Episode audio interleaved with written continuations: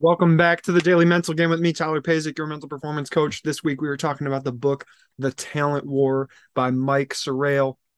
Mike is the CEO of EF Overwatch, an executive search and talent advisory firm and leadership consultant with Echelon Front.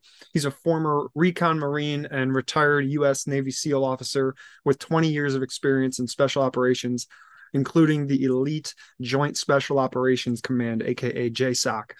So here is the first quote. He says, In business, as in the military, the only competitive advantage you can hope to achieve and maintain is your human capital.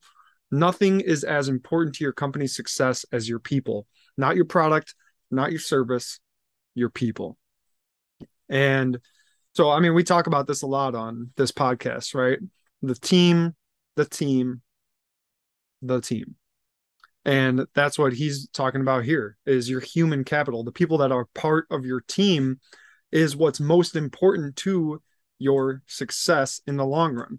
Like if you have good people and a crappy product well then those good people can make that crappy product better and better and better and better until it's no longer crappy and it's an awesome product right?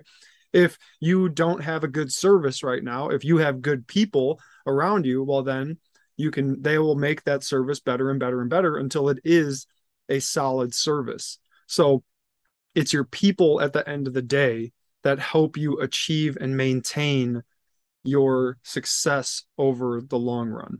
And that's what he talks about. It's not just in business and in military, but it's in sports as well.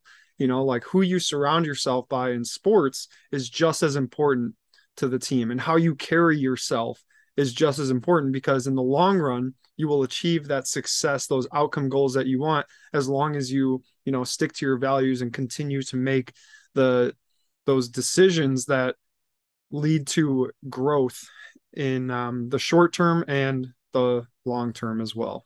And you have those people around you that help you stay on the path to getting to where you want to go. That's what we got for today. Human capital y'all. Surround yourself by better people and you'll start to achieve those better results that you're looking for. See ya.